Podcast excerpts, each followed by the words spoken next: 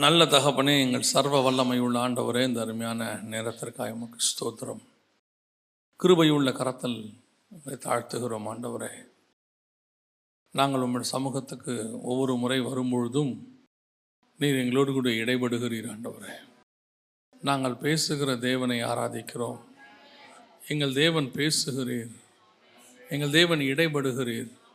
எங்கள் தேவன் எங்கள் கேள்விகளுக்கு பதில் கொடுக்கிறீர். ஆண்டவரே உம்முடைய மகிமை மூடிக்கொள்ளும்படி நாங்கள் செபிக்கிறோம். நீர் சொல்லுகிற வார்த்தைகள் எங்களுக்கு புரிய கத்தர் எங்களுக்கு கிருப பாராட்டுங்க.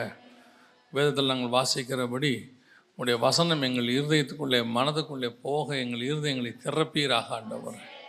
உடைய வசனம் எங்களுக்குள்ளே நூற்றுக்கு நூறு பலன் கொடுக்கட்டும். எங்கள் ஆண்டவர் இயேசுவின் நாமத்தில் பிதாவே. அலையிலூயா எஸ்தர் ராஜகுமாரத்தை ராஜாவை சந்திக்க போகிறார்கள். அதனுடைய தொடர்ச்சியாக நான் எடுக்கிறேன் இப்போ. சந்திக்க போகும்போது குறிப்பாக அந்த வசனம் என்ன சொல்லுதுன்னா கன்னிமாடத்திலிருந்து அரண்மனைக்கு போகிறவர் என்ன கேட்டாலும் கிடைக்கும். அப்படின்னு ஒன்று நம்ம எடுத்தோம். ஞாபகம் இருக்குதா?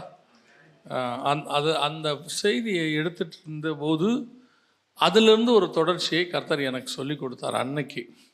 ஸோ அதைத்தான் அதுக்கு பிறகு நாம் இன்னைக்கு கொஞ்சம் பார்க்க போகிறோம். குறிப்பாக ராஜகுமாரத்திகள் ராஜாவை பார்க்க போகும்பொழுது அவர்கள் என்ன கேட்டாலும் கிடைக்கும். எதற்காக அப்படின்னா அவங்க ராஜாவை பார்க்க போகிறாங்க ராஜாவை பார்க்க போகும்பொழுது மற்ற காரியத்துக்காக அவங்க எதையும் கேட்க போகிறதில்ல ஒருவேளை அவங்க ராஜாவுக்கிட்டேருந்து வெளியே போகிறாங்கன்னு சொன்னால் ராஜா கிட்ட எதை வேணாலும் கேட்பாங்க. ஏன்னா அது ராஜா கிட்டேருந்து வாங்கிக்கிட்டு வீட்டுக்கு போகிறது எங்கே போகிறது என்ன வேணா இருக்குது. ஆனால் இப்போ இவங்க யாரை பார்க்க போகிறாங்க ராஜாவை பார்க்க போகிறாங்க அப்போ ராஜாவை பார்க்க போகிறாங்கன்னா அவங்க கொண்டு போகிற பொருள் எதுக்கான காரணமாக இருக்கணும்?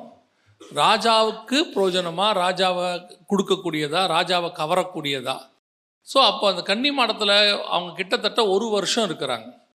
அப்படி தான் அந்த வசனம் சொல்லுது. ஆறு மாதம் வெள்ளை போலத்தினாலும் ஆறு மாதம் சுகந்த தய வர்க்கத்தினாலும் அவர்கள் என்ன செஞ்சாங்க? அலங்கரித்தாங்க சுத்திகரிப்பு செய்தாங்க. அப்படி சுத்திகரிப்பு செய்து விட்டு இவங்க ராஜாவை பார்க்க போகும் பொழுது ஒவ்வொரு ராஜகுமாரத்திக்கும் அந்த கன்னிமாடத்தில் இருக்கிற பெண்களுக்கும் ராஜகுமாரத்தியை மாற வேண்டும் என்ற எண்ணம் இருக்கும். அப்போ ராஜகுமாரத்தியை மாற வேண்டும் என்ற எண்ணம் இருக்கும் பொழுது எப்படி போனால் எதை எடுத்துட்டு போனால் எந்த விதத்தில் போனால் ராஜாவை கவர முடியுங்கிறது தான் அவங்களுடைய எண்ணம். அதே மாதிரி தான் நாம் ஒவ்வொரு முறையும் ராஜாவை பார்க்க வருகிறோம். நீங்கள் இப்போ வந்திருக்கிறது ஆண்டவராக இயேசு கிறிஸ்து சர்வ வல்லமையுள்ள ராஜாவை பார்க்க வந்திருக்கிறீங்க. ஸோ நீங்கள் வரும்போது ஒவ்வொரு முறையுமே நம்ம என்ன முடிவு எடுக்கிறோம் அப்படின்னா காணிக்கையை கொண்டு வந்தால் ராஜாவை நம்ம திருப்திப்படுத்திடலாம் தசமாக கொண்டு வந்தால் ராஜாவை நம்ம என்ன செஞ்சிடலாம் திருப்திப்படுத்திடலாம் அப்படின்னு சொல்லி ஒரு எண்ணம் நமக்கு இருக்கிறது. தசமபாகம் காணிக்கை என்பது நல்லா புரிந்து கொள்ளுங்கள். காணிக்கை என்பது உங்களுக்கு தேவன் தந்ததில் நீங்கள் நன்றி அறிதல் உள்ளவர்களாக இருக்கிறீர்கள் என்பதற்கு அடையாளமாய் நீங்கள் திருப்பி தருகிறீர்கள். புரியுதா? கர்த்தர் உங்களுக்கு தராரு. அதில் நீங்கள் எவ்வளோ உண்மையாக இருக்கிறீங்க எவ்வளோ அன்பாக இருக்கிறீங்க கர்த்தர் எனக்கு கொடுத்தாருங்க அதில் ஒரு பங்கு தரேன். அது உங்கள் இஷ்டம். அது என்னென்னு அது வந்து நியாயப்பிரமாண முறைமை. இப்போ புதிய ஏற்பாட்டை பொறுத்த வரைக்கும் அது வேறு முறைமை. அப்படி இருக்கும் பொழுது நாம் ராஜாவை சந்திக்க வரும் பொழுது என்னென்னலாம் கொண்டு வரோம் என்னென்னலாம் அவருக்காக கொண்டு வரோம்னா நான் சொல்கிறது பொருட்களை அல்ல பொருட்களை அல்ல நான் சொல்கிறது எப்படி சந்திக்க வருகிறேன் என்பது ரொம்ப முக்கியம். இது ஒரு புறம் இருக்கும் பொழுது அதே வேளையிலே ராஜாவை சந்திக்க போகும் பொழுது அவர்கள் ராஜாவினிடத்தில் கேட்கிற காரியம் என்ன? ராஜாவை சந்திக்க போகும்போது அவங்க ராஜா கிட்ட கேட்கறது என்ன? பல நேரங்களிலே இந்த ராஜா வந்து சில ராஜாக்கள் எல்லா பெரும்பான்மையான ராஜாக்கள் ஒரு வார்த்தை சொல்வார்கள். நீ கேட்கிறது என்ன? உனக்கு கொடுக்கப்படும். அது ராஜாவுடைய கௌரவம். ராஜா வந்து என்ன செய்வார்னா கேட்குறவங்ககிட்ட எல்லார் எதிரிலையும் நீ என்ன கேட்டாலும் உனக்கு கிடைக்கும் அப்படின்னு சொல்லிடுவார். இப்போ எஸ்தர் ராஜகுமாரத்தி போய் நான் போய் நின்ன உடனே ராஜா ரெண்டு தடவை கேட்குறாரு. ஒரு தடவை கேட்குறாரு ஃபர்ஸ்ட் டைம் செகண்ட் டைம் ரெண்டு தடவையும் கேட்குறாரு எஸ்தர் ராஜகுமாரத்தியே உனக்கு என்ன வேண்டும் என்று கேள். நீ தேசத்தில் பாதி கேட்டாலும் கிடைக்கும். தேசத்தில் பாதினா என்ன? நூற்றி இருபத்தி ஏழு நாட்டை ராஜா அரசாண்டுகிட்டு இருக்கிறார். எஸ்தர் ஒன்று ஒன்று சொல்லுது நூற்றி இருபத்தி ஏழு நாட்டை அரசாள்றாரு. அப்படி அரசாடும் பொழுது கிட்டத்தட்ட அறுபத்தி நாலு நாடுன்னு வச்சுக்கோங்க. அறுபத்தி மூன்றரை நாடு. ராஜா என்ன சும்மா கேஷுவலாக சொல்கிறாரு பாருங்க. எஸ் ராஜகுமாரத்தையும் உனக்கு என்ன வேண்டும் என்று கேள். தேசத்தில் பாதி கேட்டாலும் தரும். அறுபத்தி மூணு அறுபத்தி நாலு நாடு வேணுமா? எடுத்துக்கோன்றார். நம்மெல்லாம் அந்த மாதிரி ஒரு வார்த்தை சொல்லிட்டாருன்னு வச்சுக்கோங்க. எதுக்கு போகணுன்றதே மறந்துடுவோம். எதை கேட்க போனோம் ஏன் கேட்க அதெல்லாம் இல்லை. திருப்பி இன்னொரு தடவை ரிப்பீட் ராஜா அப்படிம்போம். ராஜா சொல்வார் தேசத்தில் பாதி கேட்டாலும் கிடைக்கும் அதுக்கு தான் வந்தேன். நான் வந்ததே நீங்கள் பாதி கொடுப்பீங்கன்னு தான் அப்படின்ட்டு. ராஜாவும் சொன்னது சொன்னதே. அது மா மேதிய பெருஷருக்கு மாறாத பிரமாணம் அப்படின்னு சொல்லிட்டு உடனே அறுபத்தி ரெண்டு நாடு அறுபத்தி மூணு நாடை கொடுத்துருவாரு. அதோட ராஜா நம்ம செட்டில் ஆடுறவங்க தான். அதுக்கப்புறம் ராஜாவே பார்க்க மாட்டோம் நம்ம. எதுக்கு சொல்கிறேன் அப்படின்னு கேட்டால் நாம் ராஜாவுக்கு கொண்டு போகிற காரியத்தை குறித்து அன்றைக்கி பார்த்துட்டோம். என்ன கொண்டு போகணுங்கிறத பார்த்துட்டோம். ராஜா கிட்ட என்ன கேட்க போகிறோங்கிறது தான் எனக்கு ரொம்ப முக்கியம். எஸ்தர் ராஜகுமாரத்தியாக இருக்கட்டும் நிறைய ராஜகுமாரத்திகள் ராஜாவின் இடத்துல வருகிறார்கள். வரும்பொழுது அவர்கள் ராஜா கிட்ட வர நோக்கம் என்ன? ராஜாவை சந்திக்க வரும்போது அவருடைய நோக்கம் என்ன? அப்படிங்கிறது தான் ரொம்ப முக்கியம்.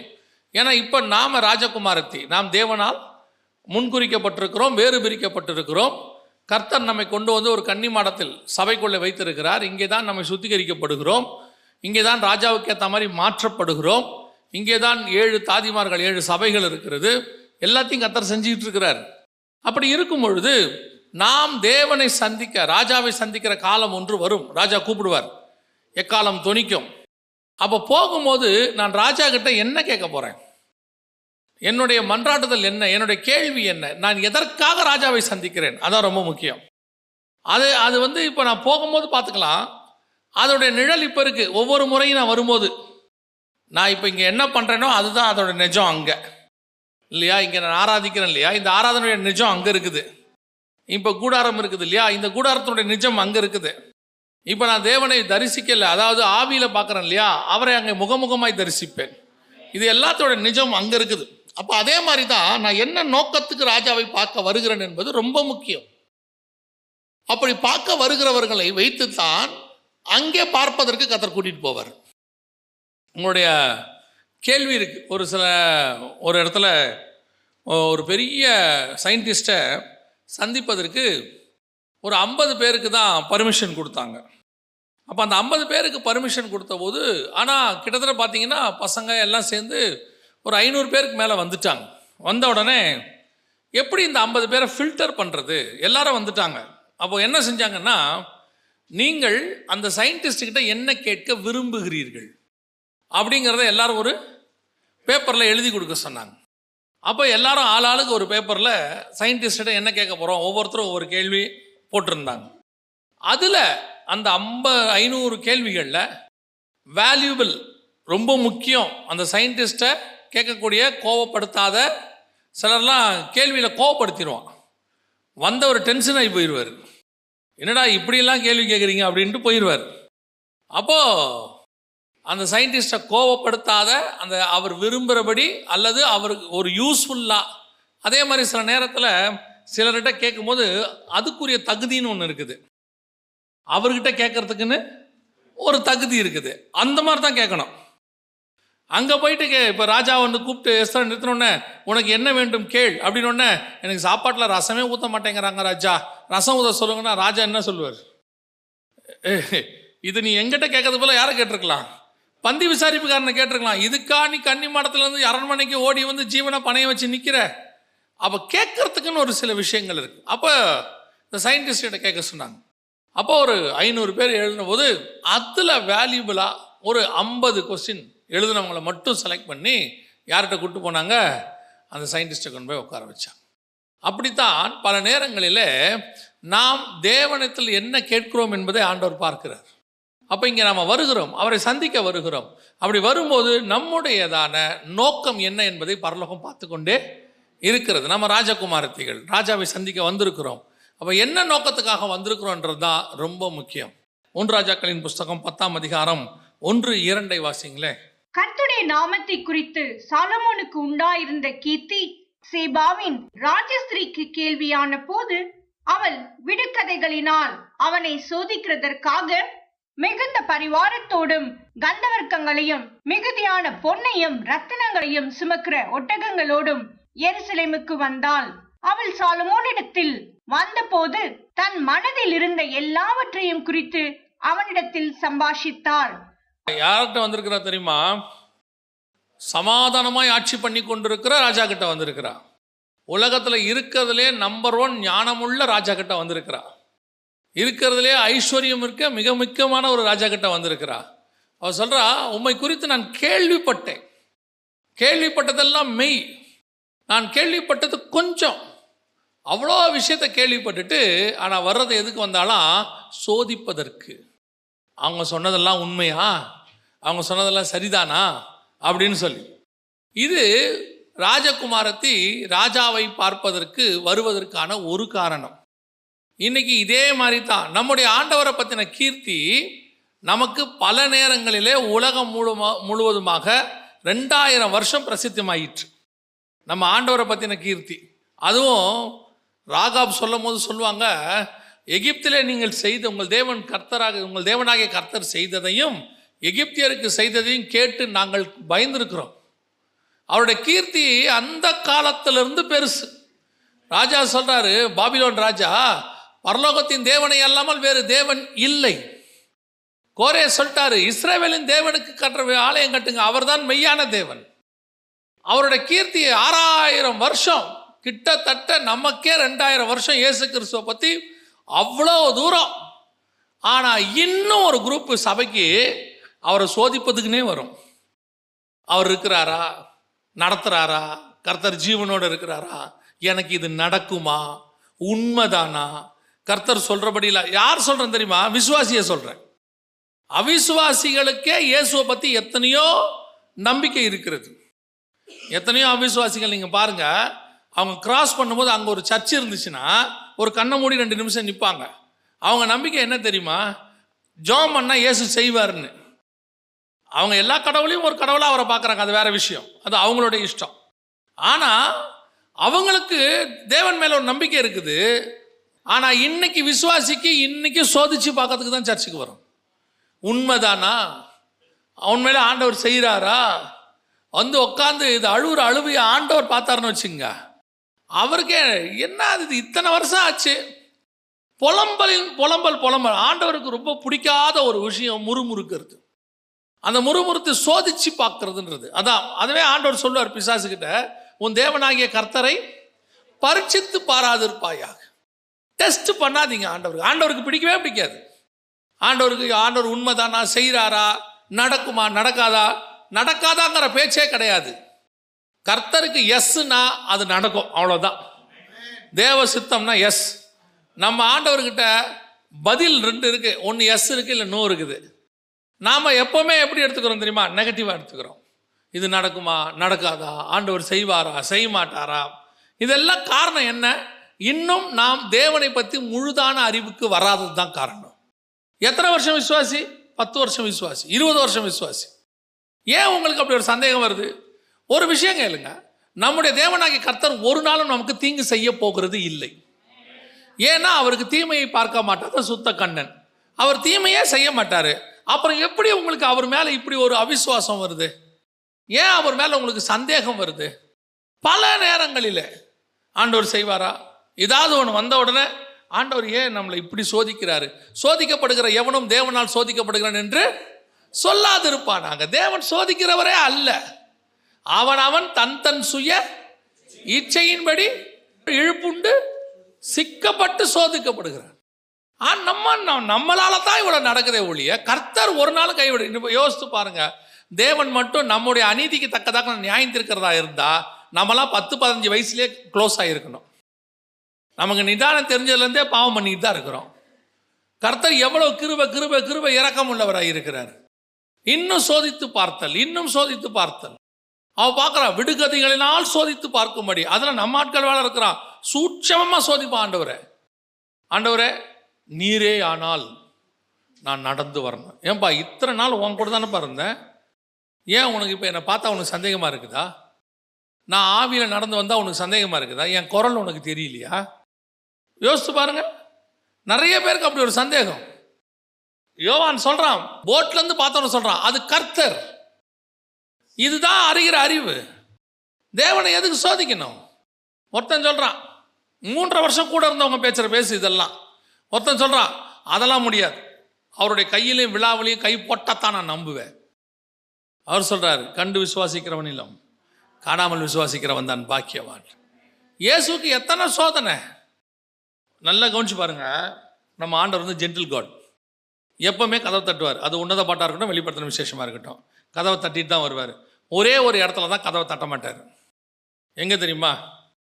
உயிர் தெழுந்த பிறகு சீஷர்கள் எல்லாம் கதவை பூட்டி கொண்டிருந்தார்கள்.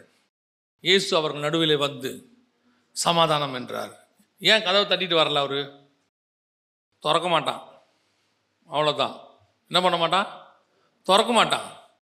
அவ்வளோதான் ஏன்னா அவர் அவர் அவர் அவர் மறித்த பிறகு அவர் மேலே மூன்றரை வருஷம் அவர் சொன்ன எல்லா வார்த்தையும் மறந்துட்டான். அவர் திருப்பி திருப்பி சொல்கிறார் நான் உங்களுக்கு சொல்லவில்லையா? முன்பே சொல்லவில்லையா? எவ்வளோ சொல்லட்டும்? இந்த கர்த்தர் தானே அது? ஒருத்தன் சொல்றான் பிசாசுன்ட்டான் இயேசுவை. காற்றும் புயலும் அடிக்குது இயேசு அதில் நடந்து வராரு. ஒருத்தன் என்ன சொன்னான்? ஆவேசம். ஆவேசம்னா என்ன? பிசாசுன்னு அர்த்தம். சொல்லிட்டான். ஒரு குரூப் இப்படி ஒரு குரூப் சோதிச்சு பார்த்தாதான். ஒரு குரூப்பு அவர் இல்லை அவர் கிடையாது. இன்னைக்கும் சபைக்குள்ள அப்படி ஒரு குரூப் உட்காந்துக்கிட்டு இருக்குது அவிசுவாச குரூப் நல்லா தெரிஞ்சுக்கொள்ளுங்க. தேவனை சோதிச்சு பார்க்கவே பார்க்காதீங்க. இஸ்ரவேல் ஜனங்கள் தேவனை சோதிச்சு சோதிச்சு சோதிச்சு தான் வனாந்தரத்தில் அவர்கள் அழிந்து போனார்கள். ஒன்று குருந்தியர் பத்தில் அவர் சொல்றாரு அவர்கள் அழிந்தது போல நீங்கள் அழியாதிருப்பீர்களா? அவர்களுக்கு அவ்வளோ அற்புதங்கள் இன்னைக்கு நமக்கு எவ்வளோ அற்புதம்? நம்மளை ரட்சிப்புக்குள்ளே கொண்டு வந்திருக்கிறாரே இதுவே எவ்வளோ பெரிய அற்புதம். எப்படி இருந்தனா எப்படி மாறி இருக்கிறோம் இப்போ? இந்த மாதிரி பாவத்தில் இருந்த நம்ம இன்னைக்கு ஆண்டவருக்கு எப்படி பரிசுத்தத்தில் மாறி மாற கொண்டு வந்திருக்கிறார்? பாவத்து மேலே ஒரு வெறுப்பு இருக்குதுல்ல? வெற்றி இருக்குது அது ரெண்டாவது. வெறுப்பு இருக்குல்ல அதுவே கர்த்தர் கொடுத்தது தானே ஒரு காலத்தில் இந்த பாவத்தை விரும்பியில நம்ம செஞ்சோம். இன்னைக்கு செஞ்சுட்டா ஒரு வேளை செஞ்சுட்டா கூட ஒரு குற்ற உணர்வு வருது இல்லை அது தேவன் கொடுத்தது தானே அப்புறம் எதுக்கு தேவனை சோதிக்கணும்? ஒவ்வொன்றத்துக்கும் சோதனை. பிள்ளைகளோட எதிர்காலத்துக்கு சோதனை. அல்லது நாங்கள் சோதிச்சே பார்க்கலையே நீங்கள் சோதிச்சு பார்க்காதவங்களா இருந்தா தேவன் சொல்றதுக்கு விரோதமாக செய்ய மாட்டீங்க. நான் சொல்றது புரியுதா? இது ஒரு ப்ராசஸ் இப்போ ஒரு உதாரணத்துக்கு நான் சொல்கிறேன் ஒரு காரியத்தை நீங்கள் செய்கிறீங்க அது வந்து பார்த்தீங்கன்னு சொன்னால் வசனத்துக்கு அகைன்ஸ்டாக இருக்குது ஒரு சேர்த்து வைக்கிறதுனே வச்சுக்கோங்க. ஒரு உதாரணத்துக்கு நான் சொல்கிறேன் சேர்த்து வைக்கிறீங்க. ஏன்பா சேர்த்து வைக்கிறீங்க? ஆண்டவர் சேர்த்து வைக்க வேணான்னு சொல்கிறாரு நான் வசனத்துலேருந்தே சொல்கிறேன் சேர்த்து வைக்க வேணான்னு சொல்கிறாரு நீ ஏன் சேர்த்து வைக்கிற? இல்லைங்க. நாளைக்கு பின்னைக்கு பிள்ளைகளுக்கு உதவும் இல்லை. இல்லைப்பா உன்னையும் உன் சந்ததியும் பாதுகாக்கணும் சொல்லியிருக்காரு. நம்மளும் கொஞ்சம் ஏதாவது செய்யணும்ல. உன்னை செய்ய சொன்னாரா? செய்ய சொன்னாரா? பையனை சொல்லியிருப்பார் ஆண்டவர்? உன் பையனை ஊழியத்துக்கு கொடு. இவர்களும் குழந்தையா இருக்கும்போது பிள்ளை என்ன பண்ணியிருப்பாங்க? ஊழியத்துக்கு ஒப்பு கொடுத்துருப்பாங்க. அந்த காலம் வரும்போது நேராக பிள்ளைய பைபிள் காலேஜ் தான் அனுப்பணும். இல்லைன்னா பாடம் சொல்லி கொடுக்குறது தான் அனுப்பணும். பிஇ படிக்க அனுப்புவாங்க. ஏன் பிஇ படிக்க அனுப்புகிறீங்க அதுக்கு பல லட்சம் வேற செலவு பண்ணுவாங்க. ஏன் அனுப்புறீங்க? இல்லை கர்த்தரவனை ஊழியத்துக்கு தான் கூப்பிட்டுருக்கிறாரு. சரி அப்புறம்? இருந்தாலும் ஒரு டிகிரி இருக்கிறது நல்லது தானே. எதுக்கு? அந்த டிகிரி எதுக்கு? அவங்களோட நோக்கம் என்ன தெரியுமா? ஒரு வேளை ஊழியத்தில் ஷைன் ஆகலன்னா வெளிநாட்டுக்கு போயிடலாம். ஒரு வேளை ஊழியத்தில் எதுவும் வரலன்னா எங்கே போயிடலாம்? வேலைக்கு போயிடலாம் சம்பாதிக்க போயிடலாம். ஆப்ஷன் இதுதான் நீங்கள் தேவனை சோதிப்பது. யோசிச்சு பாருங்கள் பார்வன் குமாரத்தின் மகனாக இருந்துக்கிட்டே இஸ்ரேல் ஜனங்களுக்கு உதவி செய்ய அவனால் முடியாதா? முடியும் தானே? ஏன் அதை வெறுத்து? ஒன்று இது இல்லை அது. ஒன்று கர்த்தருக்கு நீங்கள் உண்மையாக இருக்கணும் விசுவாசிக்கணும் அவருக்கு இருக்கணும். இல்லையா? உலகத்துக்குள்ளே போயிடணும். அங்கே செய்கிற காரியத்தை செய்ய தொடங்கிடணும். இங்கேயும் ஒரு கால் வச்சுப்பான் அங்கேயும் ஒரு கால் வச்சுப்பான். கேட்டால் அதுவும் இருந்துட்டு போட்டோம். ரெண்டு நினைவுகளால் குந்தி குந்தி நடக்கிறவர்கள். அதான் சோதித்து பார்க்கும்படி வரக்கூடிய ராஜகுமாரத்தி. இப்படி ஒரு குரூப் இருக்கு. ஒவ்வொரு வாட்டி வரும்போதும் கத்தரை சோதிச்சு தான் பார்க்கும். இது இந்த இது தேவசித்தமா இல்லையா? நான் தோல் மேலே பெஞ்சா பனி பெஞ்சா தேவசித்தம். தோலை சுற்றி பெய்யாட்டி தேவசித்தம். மறுநாள் சுற்றி பெய்யக்கூடாது தோல் மேலே மட்டும் பெய்யணும் ஏப்பா நேற்று தான் ஒன்று கேட்டியே. அதை நான் செஞ்சனே. இல்லை எதுக்கு இன்னொரு தடவை இதை கேட்டுக்கிறேன்? அவனாவது ரெண்டு தடவையில் நிறுத்திட்டான். நம்மால் டெய்லி கேட்டுக்கிட்டு இருப்பான். டெய்லி கேட்டுக்கிட்டு இருப்பான். இது தேவசித்தமா? இப்படி பண்ணுமா? அப்படி பண்ணும் வாழ்நாளெல்லாம் கத்தரை சோதிச்சுக்கிட்டே இருக்கிறது. நான் என்ன நான் உங்களுக்கு சொல்ல விரும்புறது என்ன இதில் அப்படின்னு கேட்டிங்கன்னா உன் தேவனாகிய கர்த்தரை நீ எவ்வளோ தூரத்தில் இருந்தால் உனக்கு டவுட் இருக்கும். தூரத்தில் இருந்தால் தானே நமக்கு டவுட் இருக்கும். ஒரு ஆள் ரொம்ப தூரத்தில் இருக்கிறாரு. அது கணவரோ அல்லது அண்ணனோ தம்பியோ தூரத்தில் இருக்கிறாரு. நம்ம என்ன நினைக்கிறோம்? பார்க்குறதுக்கு அவரை மாதிரியே இருக்குது அப்படிம்போம் கொஞ்சம் கிட்ட வர வர வர அவர் தான் போல. வாக்கிங் ஸ்டைல் எல்லாம் இன்னும் கிட்ட வந்தாச்சு அவர் தான் இன்னும் கிட்ட வந்து நிற்கும் போது நம்மகிட்ட சொல்லுவோம் நீங்கள் தானான்னு எனக்கு ஒரு சந்தேகமே வந்துருச்சு அங்கே. இப்போ இப்போ எந்த சந்தேகமும் இல்லை. அப்போ உன் டிஸ்டன்ஸ் தான் உன் தேவனாகிய கர்த்தரை உனக்கு சோதிக்க வைக்கிறது. நீ எவ்வளோ இனி யோசித்து பாருங்க. ரொம்ப தேவனோடு கூட இருந்த மோசையாக இருக்கட்டும் ஆரம்பத்தில் மோசே ஒரே ஒரு தடவை சோதிச்சார் ஆண்டவர். அந்த எகிப்துக்கு போக சொல்லும் பொழுது. அதுக்கப்புறம் அவருக்கு என்ன வரவே இல்லை? சந்தேகம் வரவே இல்லை. அதுக்கப்புறம் இன்னும் க்ளோஸ் ஆக ஆக ஆக தேவனும் அவரும் எப்படி ஆயிட்டாங்களாம்? முகமுகமாய். பாருங்க ஒரு இடத்துல சொல்கிறாங்க அந்த ஓய்வு நாளில் கம்பு பொறுக்க போன உடனே ஒருத்தனை பிடிச்சி வச்சிட்டார் மோசே. தண்டனை கொடுக்கல. வச்சிட்டார். நான் தேவன்கிட்ட விசாரித்து சொல்கிறேன்னு சொன்னார். ஆண்டவர் சொல்லிட்டாரு அந்த சோ அண்ட் சோ தண்டனையை கொடுத்துருங்கன்னு சொல்லிட்டார். இப்போ கோராக கூட்டத்தார் நீங்கள் மிஞ்சி போகிறீர்கள். என்னமோ போகிற ஆண்டவர்கிட்ட கேட்குற வர என்னமோ உங்கள்கிட்ட ஆண்டவர் என்னமோ டெய்லி பேசுகிறாரு இப்படி சொன்ன உடனே கர்த்தர் இறங்கி வந்துடுறாரு. மோசைகிட்ட நீங்கள் இப்படி பேசினது என்ன? சொல்கிறாரு நான் யாரை செலக்ட் பண்ணேன்? மோசே எல்லா கொம்பையும் கொண்டு வந்து வை. நான் பார்த்துக்கிறேன் அதை அதே மாதிரி தான் மிரியாம ஆரோனும் ஒரு இடத்துல பேசிகிட்டு இருக்கிறாங்க. மோசைக்கு இந்த விஷயமே தெரியாது. அவங்க பேசிகிட்டு இருக்கிறாங்க. இவர் வந்து கேட்குறாரு என் தாசனாகிய மோசையை குறித்து நீங்கள் பேசுவதற்கு பயம் இல்லாமல் போனது என்ன? இதுதான் சொல்கிறேன் தேவனோட நெருங்க நெருங்க நெருங்க நெருங்க நெருங்க உனக்கு அந்த சந்தேகம் என்பது வரவே வராது. கர்த்தரை கிட்ட சோதிச்சு பார்க்கணுங்கிறதே வராது. என் தேவனாகிய கர்த்தர் செய்வார். நான் அவரை சோதிக்க வேண்டிய அவசியம் கிடையாது. ஏன் கிடையாது? அவர் என்ன செய்வாருங்கிறது எனக்கு தெரியும். அவர் எனக்கு ஒரு நாளும் தீங்கு செய்ததே கிடையாது. ஏன்னா அவர் என்னுடைய தேவன். கர்த்தரை இவ்வளவு சமீபமாய் பெற்ற வேறே ஜனம் எதுன்னு பைபிள் சொல்லுது. அப்படி செய்யும் போது கர்த்தர் எப்படி நமக்கு தீங்கு செய்வார்? முதலாவது ஒரு ராஜகுமாரத்தி ராஜாவை பார்க்க வந்தா அவ எதுக்கு வந்தா? சோதிப்பதற்காக வந்தா. நாம சபைக்கு ஒரு நாள் கூட இனிமேட்டு கர்த்தரை உங்க ஆவிக்குரிய வாழ்க்கையில சோதிச்சு பார்க்க வராதீங்க. நீங்க ஆண்டவர்கிட்ட சந்தோஷமா வாங்க. நம்ம ஆண்டவர் செய்வாருங்கிற நம்பிக்கையோட வாங்க விசுவாசத்தோட வாங்க. கர்த்தர் ஒரு நாளும் நான் எனக்கு ஆண்டவர் சொல்லி கொடுத்தது எப்பவுமே என்ன தெரியுமா? தேவன் நமக்கு செய்யாம வேற யாருக்கு செய்ய போறார்? அவர் ரத்தத்தால் சம்பாதிக்கப்பட்ட பிள்ளைகள் நாம் கொஞ்சம் பேர் தான் இருக்கோம் அந்த பூமியில். எட்நூறு கோடி பேரில் நாம் கொஞ்சம் பேர். அந்த தீயோருக்கே மழையை பெய்ய வைக்கிறதான ஆண்டவர். நாம் அவருடைய ரத்தத்தால் கழுவப்பட்ட நீதிமான்கள்னு பைபிள் சொல்லுது. நமக்கு செய்யாமல் கர்த்தர் வேறு யாருக்கு செய்ய போகிறார் எதுக்கு நமக்கு அந்த ஒரு அவிசுவாசமான சிந்தனை? அல்லது வார்த்தை? சிலர்லாம் சொல்லிகிட்டே இருப்பாங்க. சில ஒரு ஒரு சில அம்மாலாம் இருக்குது அங்கே அவங்க வந்து ஃபோன் பண்ணி பேசுவாங்க. பேசும் போதெல்லாம் நெகட்டிவ் கன்ஃபெஷன் தான். இல்லை ஆண்டவர் எனக்கு செய்ய மாட்டார். ஐயா என்ன கண்டாலே ஆண்டவருக்கு இல்லை. ஆண்டவர் என்னை மட்டும் ஏன் தான் இப்படி சோதிக்கிறாரோ? என்ன கொடுத்துருக்கிறாரு? நல்ல வேலை கொடுத்துருக்கிறாரு. மாதம் ஒரு லட்ச ரூபா சம்பளம் கொடுத்துருக்கிறாரு. நல்லா வாழ வச்சிருக்கிறாரு. அவன் வாழ்கிறதுக்கே வழி இல்லாமல் ரோட்டில் டென்ட் போட்டு வாழ்ந்துட்டு இருக்கிறான்.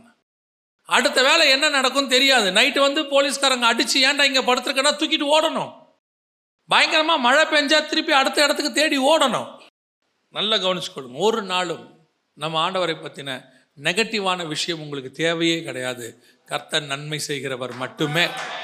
அப்போ நடவடிக்கைகள் பத்தாம் அதிகாரம் முப்பத்தெட்டாம் வசனம் சொல்லுது இயேசு கிறிஸ்துவை தேவன் பரிசுத்த ஆவியினாலும் ஞானத்தினாலும் நிரப்பினார். அவர் நன்மை செய்கிறவராகவும் பிசாசினால் அகப்பட்ட யாவரையும் குணமாக்குறவராகவும் சுற்றி திரிந்தார். என்ன செய்கிறவராக?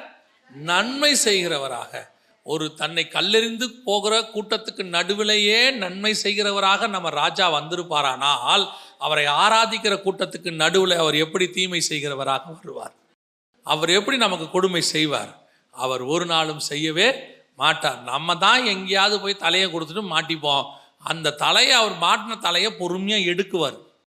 நம்ம எடுக்கும் போது வலிக்குதில்ல? அதைத்தான் ஆண்டவர் ஏன் தான் என்னை இப்படி நடத்துகிறாரோ நீ தானே போய் தலையை கொடுத்துட்ட. வேணான்னு சொல்கிற இடத்துல போய் மாட்டிக்கிறது. போகாதன்னு சொல்கிற இடத்துல போயிடுறது. பார்க்காதன்னு சொல்கிற இடத்துல பார்க்கறது. நிற்காதன்னு சொல்கிற இடத்துல போய் நிற்கிறது அப்புறமா வந்து பாஸ்டர்கிட்ட ஏன் தெரில பாஸ்டர் ஆண்டவர் ஏன் தான் இப்படி அனுமதி கொடுக்குறாரோ? ஆண்டவர்லாம் ஒன்றும் அனுமதி கொடுக்கல. அவர் உங்களுக்கு எல்லாம் நன்மைக்கு எதுவாக தான் செய்கிறாரு உணர்த்துறார் எச்சரிப்பு கொடுக்கிறார். அதை தாண்டி போய் நீங்கள் மாட்டிக்கொள்ளும் போது அப்போ கூட கர்த்தர் உங்களை மீட்டெடுக்கத்தான் விரும்புகிறாரே ஒழிய ஒரு நாளும் நீங்கள் கூட சில நேரத்தில் உங்கள் பிள்ளைகள் உங்கள் பேச்சை கேட்காம போகும்போது போ போ அடிபட்டு வருவே அப்படின்னு சொல்கிறோம் நம்ம ஆண்டவர் அப்படி சொல்லவே மாட்டேன் கல்லறிய போகிற நேரத்தில் கூட காப்பாற்ற வேண்டும் என்று தான் கர்த்தர் நினைப்பார். அலையலூயா அதனால் நம் தேவனாகிய கர்த்தரை பற்றின சோதனை நமக்கு வரவே கூடாது. சோதி அவரை அவர் டவுட்டே படாதீங்க. அப்படி ஒரு டவுட் நம்ம ஆண்டவர் மேலே வர வேண்டிய அவசியம் இல்லை. கர்த்தர் வெறும் நன்மை செய்கிறவர் தான். அல்லேலூயா ரெண்டாவது இன்னொரு ராஜகுமாரத்தி ராஜாவை பார்க்க வராங்க பாருங்க. வாசிங்க ஒன்று ராஜாக்களின் புஸ்தகம் ஒன்றாம் அதிகாரம் பதினஞ்சு பதினாறு வாசி அப்படியே பத்சேபால் பள்ளி அறைக்குள் ராஜாவிடத்தில் போனால் ராஜா மிகவும் வயது சென்றவனாயிருந்தான். சூனேம் ஆகிய அபிஷாக் ராஜாவுக்கு பணிவிடை செய்து கொண்டிருந்தாள். பத்சேபால் குனிந்து ராஜாவை வணங்கினாள். அப்பொழுது ராஜா உனக்கு என்ன வேண்டும்? என்று கேட்டான். இது ரெண்டாவது பட்சேபால் ராஜகுமாரத்தி ராஜாவுடைய மனைவி. இப்போ இவங்க ராஜாவை பார்க்க போகிறாங்க இவங்க ராஜா கிட்ட சந்தேகமாக போல ராஜாவுக்கு கான்ஃபிடெண்ட்டாக ஒரு விஷயத்தை கேட்க போகிறாங்க ப்ரீ பிளான்டாக போகிறாங்க ஆனால் இவங்க எதுக்காக போகிறாங்கன்றது தான் ரொம்ப முக்கியம். இப்போ அந்த ராஜகுமாரத்தை பார்க்க வந்தவ சோதிப்பதற்காக வந்தா. அவள் சோதிச்சு பார்த்தா அவள் சோதனையில் அவள் வந்து சாலமோனை பற்றி சொன்னதெல்லாம் உண்மை கீர்த்தி உண்மை. எல்லாமே உண்மை என்பதை தெரிந்து கொண்டாள். ஆறாம் அதி ஆறாம் வசனத்தில் அவள் என்ன பண்ணிடுறா? கன்ஃபஸே பண்ணிடுறா. ஒன்று ராஜாக்களில் பத்தாம் அதிகாரம் ஆறாம் வசனத்தில் அவள் என்ன பண்ணிடுறா? கன்ஃப் அந்த ஒரு ஒரு க- ஒரு கன்ஃபஸ் பண்ணிடுறா. ஆமா ராஜா உன்னை பற்றி நான் கேள்விப்பட்டதெல்லாம் உண்மைதான். எல்லாமே கொஞ்சம் தான் அது இன்னும் அதிகமாக இருக்குது இங்கே அப்படின்னு சொல்லி முடிச்சிடுறான் அதில் ரொம்ப அற்புதமாக இருக்கும். ரொம்ப விஷயம் என்னென்னா அவ்வளோ சோதிக்க வந்த அவ கடைசியாக வசனம் சொல்லும். அவள் நிறைய காணிக்க கொண்டு வந்து கொடுப்பா. கடைசியாக வசனம் சொல்லும். அவள் என்ன கேட்டாலோ அவைகளை சாலமோன் கொடுத்து அனுப்பினான். அதோடைய அர்த்தம் என்ன அப்படின்னு கேட்டால் நீ தான் என்னை சோதிக்கும்படி வந்த. உனக்கு தான் என் மேலே டவுட்டு ஆனால் நீ பண்ண ஜபத்துக்கு அத்தனைக்கும் நான் பதில் கொடுத்துருக்குறேன்னு அர்த்தம். ஒன்றுத்திலையும் நான் உனக்கு என்ன செய்யலை? குறை வைக்கலை. என் நாமத்தினால நீ எதை கேட்டாலும் அதை நான் உனக்கு தருவேன். நீ என்ன கேட்டியோ அது உனக்கு கிடைச்சாச்சு. உனக்கு இனிமேட்டு சந்தேகம் வர வேண்டிய அவசியம் இல்லை. அதுதான் அவருடைய அர்த்தம். அடுத்து பட்சேபால் வராங்க பட்சேபால் வரும்பொழுது இப்போ பட்சேபாலுக்கு ராஜா மேலே சந்தேகம்லாம் இல்லை. ஆனால் பட்சேபால் ராஜாவை பார்க்க வர்றதுக்கு ஒரு நோக்கம் இருக்கிறது. ராஜா வயது சென்றவனாக இருந்தான் அந்த ஒன்றாவது வசனத்தில் நீங்கள் வாசிக்கும் பொழுது அனல் இல்லாதவனாக இருந்தான் அனல் உண்டாக்க வேண்டும் என்று சொல்லி அவனுக்கு அவர்களை எத்தனை போர்வையை மூடினாலும் அனல் உண்டாக்கப்படவில்லை. அப்பெல்லாம் பார்க்க வராத பர்சபால். அப்பெல்லாம் பார்க்க வராத பர்சேபால் எப்போ பார்க்க வராங்க அப்படின்னு கேட்டீங்கன்னு சொன்னால் சாலமோனை ராஜாவாக்க வேண்டும் என்பதற்காக பார்க்க வருகிறார் தன்னுடைய பையனை அவங்க என்ன செய்யணும்? ராஜாவாக்கணும். இது ஒரு வகையான சுயநலம். ஆனால் அது தேவ சித்தம் புரியுதா உங்களுக்கு? அது ஒரு வகையான சுயநலம் ஆனால் தேவ சித்தம் ஏன்னா தேவன் அடுத்து யாரை தான் ராஜாவாக்க வச்சிருக்கிறாரு? சாலமோனை தான் ராஜாவாக்க வச்சிருக்கிறாரு. அப்சலோமையும் வைக்கல அத்தனையாவையும் வைக்கல. அவர் யாரை தான் வச்சிருக்கிறாரு? சாலமோனை தான் வச்சிருக்கிறார். இப்போ இந்த அம்மாவுக்கு வந்து தன்னுடைய பையன் ராஜாவாகணும் அப்படின்னு. இது ரெண்டாவது ஒரு குரூப் இருக்குது. ராஜாவை எதுக்கு பார்க்க வராங்க தெரியுமா? அவர்கள் ஒரு ஜப குறிப்போடு தான் வருவார்கள். அந்த ஜப குறிப்பு அவர்களுக்குரியதாக இருக்கும். அவங்களுடைய தேவைகள் அவங்க குடும்ப பிரச்சனை அவங்களுடைய தேவைகளை கர்த்தரிடத்தில் பெறும்படி வருவார்கள். இது இப்படி ஒரு ராஜகுமாரத்தி இருக்குது இப்படி ஒரு சபை இருக்குது இப்படி ஒரு குரூப் தேவனை நோக்கி பார்க்க வருகிறவர்கள் இருக்கிறார்கள்.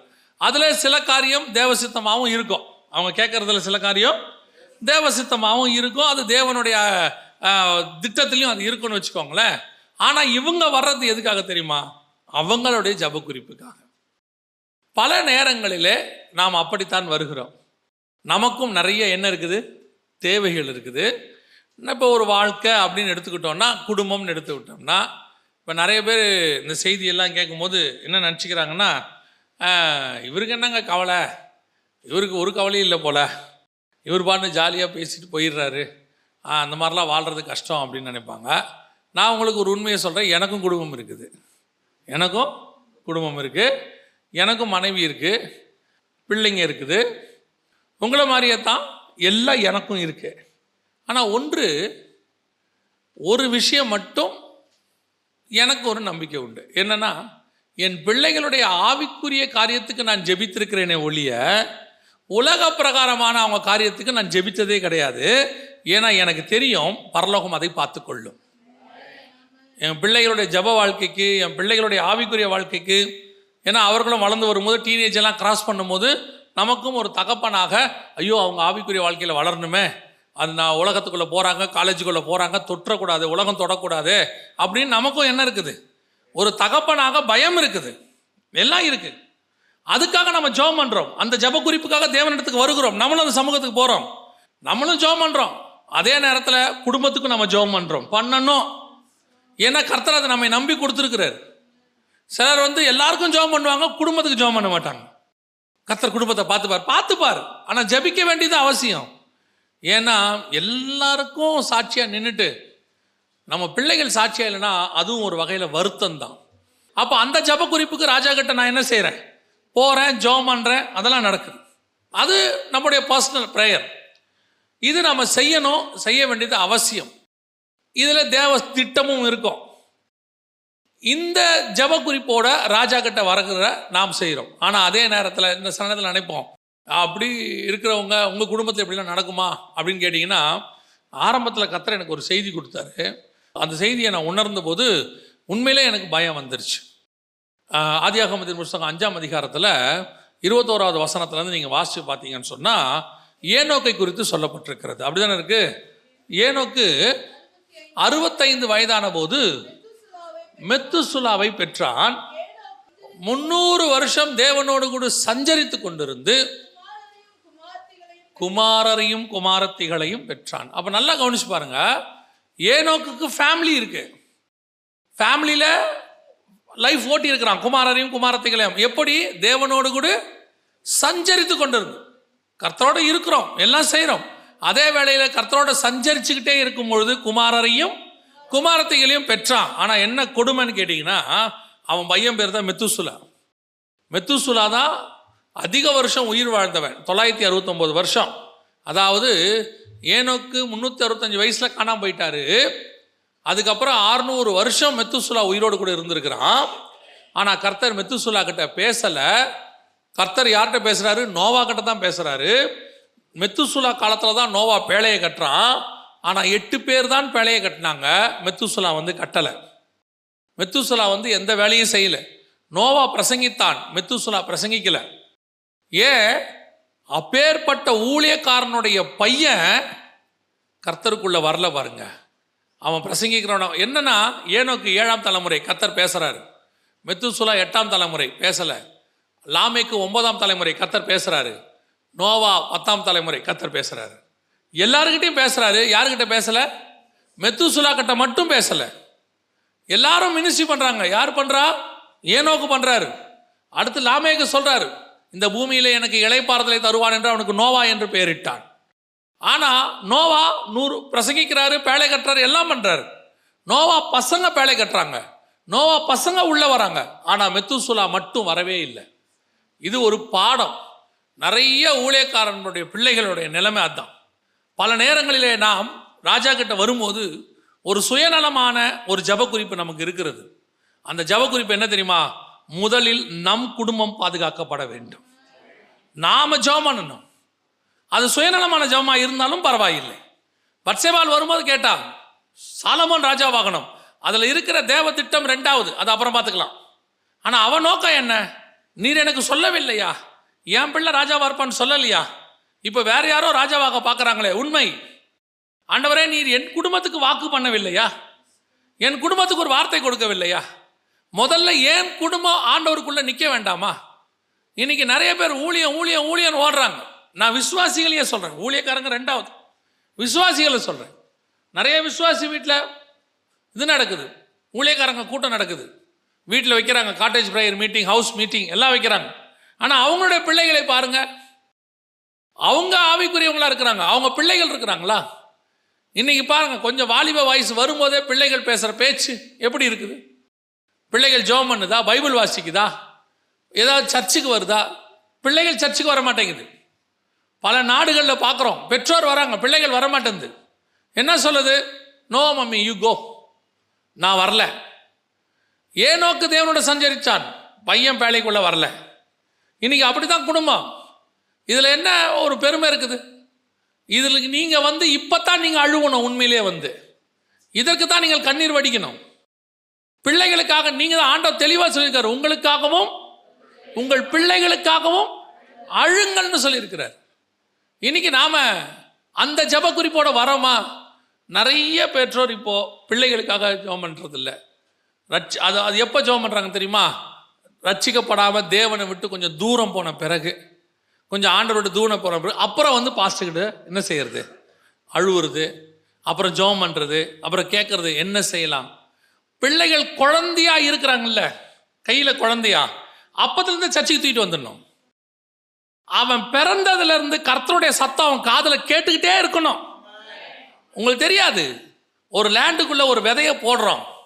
அது எப்படி முளைக்குதுன்னு என்னைக்காவது தோண்டி பார்த்துருக்குறீங்களா? என்னைக்கோ ஒரு நாள் அதுலேருந்து என்ன செய்யுது? அப்படியே வெளியே உங்களுக்கு சந்தோஷமாக இருக்குதுல்ல? அவங்க போட்ட விதை முளைக்க ஆரம்பிச்சிருச்சு.